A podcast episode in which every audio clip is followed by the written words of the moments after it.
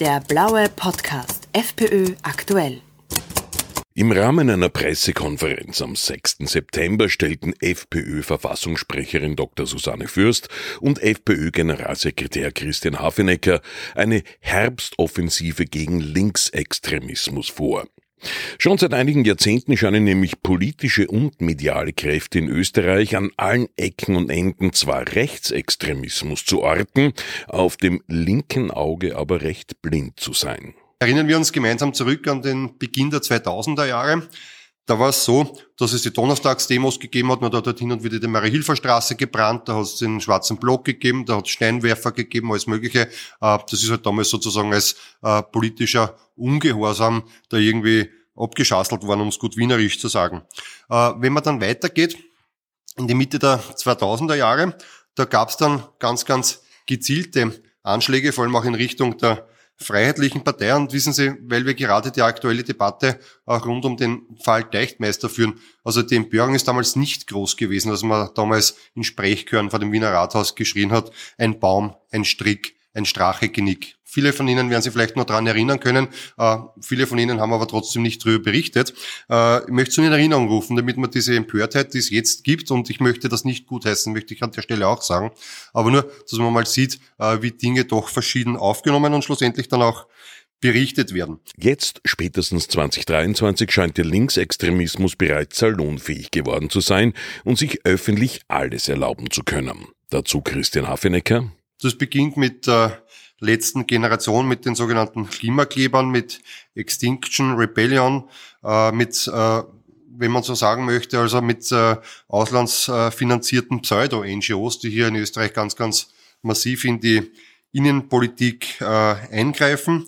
Es gibt eine linksmarxistische Regierungspartei in Form der Grünen. Es gibt den dazugehörigen Bundespräsidenten, der keinen Hehl daraus macht, dass er bei der nächsten Nationalratswahl auch nicht davor zurückschrecken würde, einen Amtsmissbrauch zu begehen und nicht der stärksten Partei, so dass die FPÖ mit Herbert Kickl wird, einen Regierungsbildungs Auftrag äh, zu geben. Es gibt eine kommunistische Partei, die KPÖ Plus, in äh, Landtagen in Österreich. Also auch da wird ja schon ganz, ganz massiv äh, über Enteignungen und sonstiges nachgedacht. Also alles Dinge, die bei uns die Alarmglocken schrillen lassen sollten. Und es gibt, und das ist sozusagen der neue, Spiel, äh, der neue Spieler am ganz linken äh, Spielrand, es gibt eine SPÖ Plus aus meiner Sicht äh, äh, mit der, äh, dem neuen Vorsitzenden Andreas Babler, äh, der sich gerade matcht mit den Grünen und mit der KPÖ, wer der bessere Marxist ist. Dass natürlich die FPÖ mit ihrer patriotisch-österreichischen Einstellung gerne Zielscheibe linker Agitation und auch linker Angriffe ist, geht hierzulande medial oft unter. Es wird offensichtlich mit zweierlei, zweierlei Maß gemessen und wenn Sie möchten, können Sie den Fall in Niederösterreich gleich weiterspinnen auf die Parteizentrale in Tirol oder erst jüngst auch auf die Parteizentrale in Graz. Da gibt es ständig Anschläge. Es ist nur den Medien keine Berichterstattung wert und das ist einer der Gründe, warum wir sagen, gut, dann müssen wir das eben selbst auch sichtbar machen. Wie soll nun diese Herbstoffensive gegen Linksextremismus von Seiten der Freiheitlichen politisch vonstatten gehen? Es wird also eine Serie von gezielten Anfragen an alle Ministerien geben, um einfach einmal herauszuarbeiten, wo gibt's Förderungen für linke Organisationen? Wie schauen die Finanzierungsströme aus? Welche Netzwerke sind hier tätig? Und welche Personen aus dem linken beziehungsweise linksextremistischen Spektrum sind hier schon an Bord? Äh, wir wollen die Geldströme sichtbar machen, gerade die Grünen, äh, die Regierungspartei, die die ÖVP, wie gesagt, ständig in Geiselhaft hat, äh, die leiten ganz gezielt sehr viel Geld in linke Kanäle um. Steuergelder, wo man sich wirklich fragen muss, ob das so geduldet werden kann. Abgesehen von irgendwelchen PR-Agenturen und sonstigen, gerade im Ministerium Gewessler passiert hier sehr, sehr viel. In ihrem permanenten Kampf gegen den ihrer Meinung nach latenten Rechtsextremismus in Österreich bedient sich die schwarz-grüne Regierung gerne des Dokumentationsarchivs des österreichischen Widerstandes, einem privaten Verein, dem linksgerichtete, aber auch ÖVP-nahe Personen vorstehen. Dieser wurde nun beauftragt, einen Rechtsextremismusbericht zu erstellen. Also ich möchte mal wissen, wie, das mit, wie sich das mit dem Datenschutz ausgeht. Denn eines ist klar, beim Dokumentationsarchiv sprechen wir von einem Verein. Da gibt es kein Beamtendienstrecht, äh, da gibt es keine Disziplinarverfahren, da gibt es kein Amtsgeheimnis, da gibt es gar nichts. Das heißt, man startet einen privaten Verein mit hochsensiblen Daten aus und teilweise auch mit geheimdienstlichen Informationen. Also wie man das auf, einer, auf dem Boden äh, unserer Rechtsordnung irgendwie über die Rampe bringen möchte, das ist mir schon einmal schleierhaft. Die linke Propagandamaschinerie läuft hier laut Christian Hafenecker noch weiter. Es hat sich jetzt dann innerhalb des Dokumentationsarchives dann noch eine neue Gruppe gegründet, die wird das als eine Art Think Tank bezeichnen, äh, die Forschungsgruppe Ideologien und Politiken der Ungleichheit, FIPO. Und äh, auch dort werden pseudowissenschaftliche Rechtsextremismustheorien aus linksradikaler Feder publiziert. Da gibt es natürlich wieder viele personelle Überschneidungen zum Dokumentationsarchiv. Die führende Figur ist dort äh, der Bernhard Weidinger, den wir bestens kennen. Äh, er hat, unterhält beste Kontakte in die linksextreme ähm, äh, Szene, hat hier auch schon einen Vortrag gehalten. Er kommuniziert mit Antifa-Gruppierungen, äh, denunziert im ORF als Pseudo-Experte. Auch das muss man ja einmal heranziehen. Also wenn es äh, irgendwie darum geht, äh, den Rechtsextremismus im Land zu erklären, dann hat man den Herrn Weidinger natürlich immer sofort im ORF sitzen äh, und dass der natürlich sofort einen Konnex herstellt und Patrioten zu Rechtsextremismus, äh, zu Rechtsextremisten erklärt, wie es er kürzlich auch getan hat, äh, soll hier auch nicht unerwähnt bleiben. Die Direktion für Staatsschutz und Nachrichtendienst, kurz DSN, läuft laut FPÖ-Verfassungssprecherin Susanne Fürst auch Gefahr, nicht ihrer objektiven und parteiunabhängigen Aufgaben nachzukommen. Diese parteipolitische Neutralität muss natürlich in erster Linie vom Leiter des Verfassungsschutzes gelebt werden.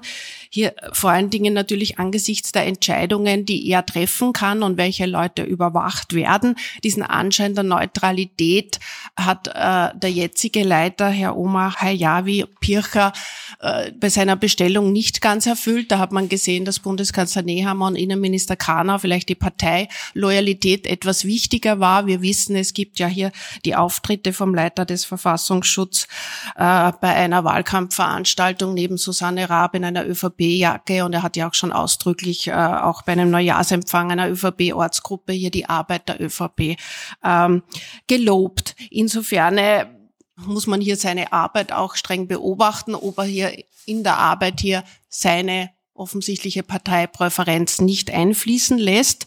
Und da darf ich jetzt auf den aktuellen Fall eingehen, dass äh, hier bekannt wurde, dass die Behörde der DSN eine Anzeige gegen das Video der freiheitlichen Jugend äh, bei der Staatsanwaltschaft eingebracht hat und das lässt mich schon nachdenklich werden, denn es ist nicht die Aufgabe des Verfassungsschutzes, hier Medien wirksam sozusagen Anzeigen äh, hier einzubringen. Man weiß ja, dass das alles weitergeht. Das heißt, wir sind hier mittendrin in der Parteipolitik.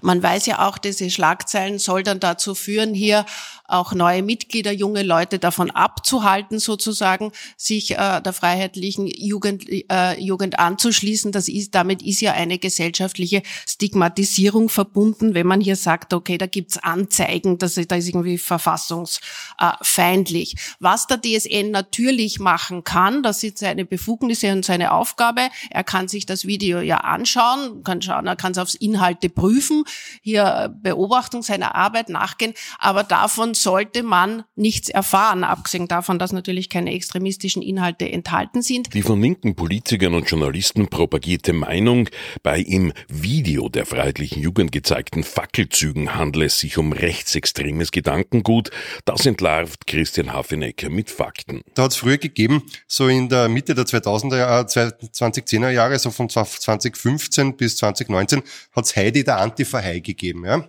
Und da schreibt Heidi der Antifa-Hai dazu. Heidi freut sich schon auf den gemeinsamen Fackelzug. Ja.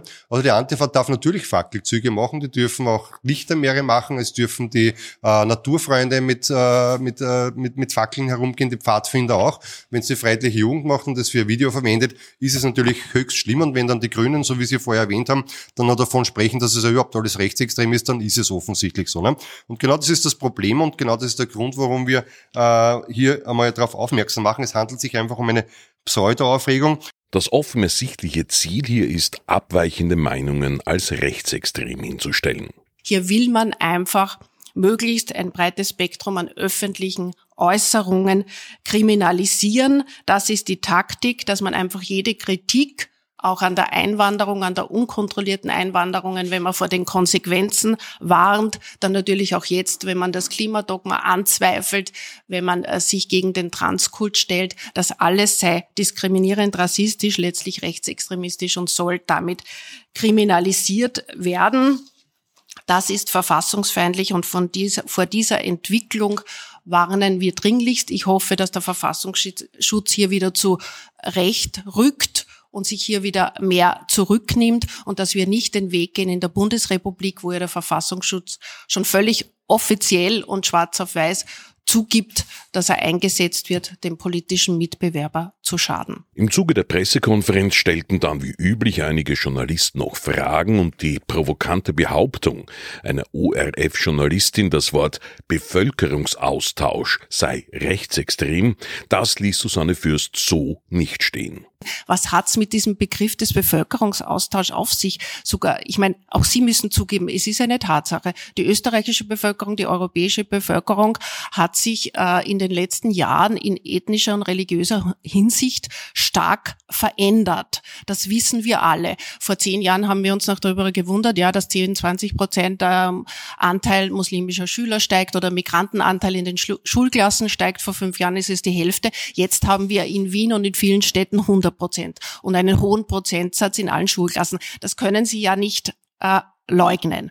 Und auch äh, in religiöser Hinsicht sozusagen die Christen, katholischen äh, Angehörigen sinkt, der muslimische Anteil steigt. Wie darf man denn diese Tatsache bitte benennen? Ich finde Bevölkerungsaustausch hier einen relativ emotionslosen, sachlichen Begriff. Wie dürfen wir es denn noch benennen?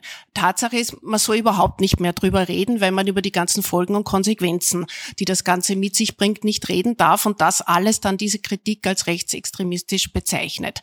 Wie sagen wir denn Bevölkerungsaustausch, Überfremdung, Konsequenz der illegalen, ungesteuerten Einwanderung. Und wenn Sie sich auf die Grünen beziehen, kann ich auch noch sagen, die Grünen sind in vieler Hinsicht antidemokratisch.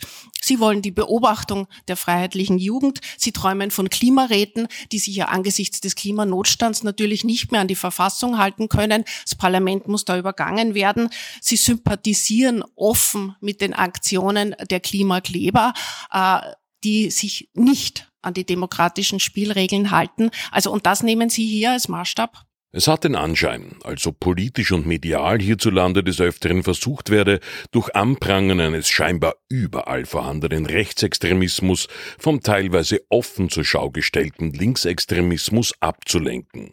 Deshalb diese Herbstoffensive gegen Linksextremismus der FPÖ. Ich weiß nicht, was mit den Herrschaften passiert, wann passiert ist, die Jahr für Jahr die Marie-Hilfer-Straße in Brand gesteckt haben, wenn der Akademikerball gewesen ist. Das sind alles Dinge gewesen ohne Konsequenzen. Ich weiß nicht, was mit den Pflastersteinwerfern äh, passiert. Also das ist alles für die mediale Berichterstattung nicht interessant und genau deswegen äh, noch einmal der Grund dafür, wir werden das jetzt sichtbar machen. Der blaue Podcast FPÖ aktuell.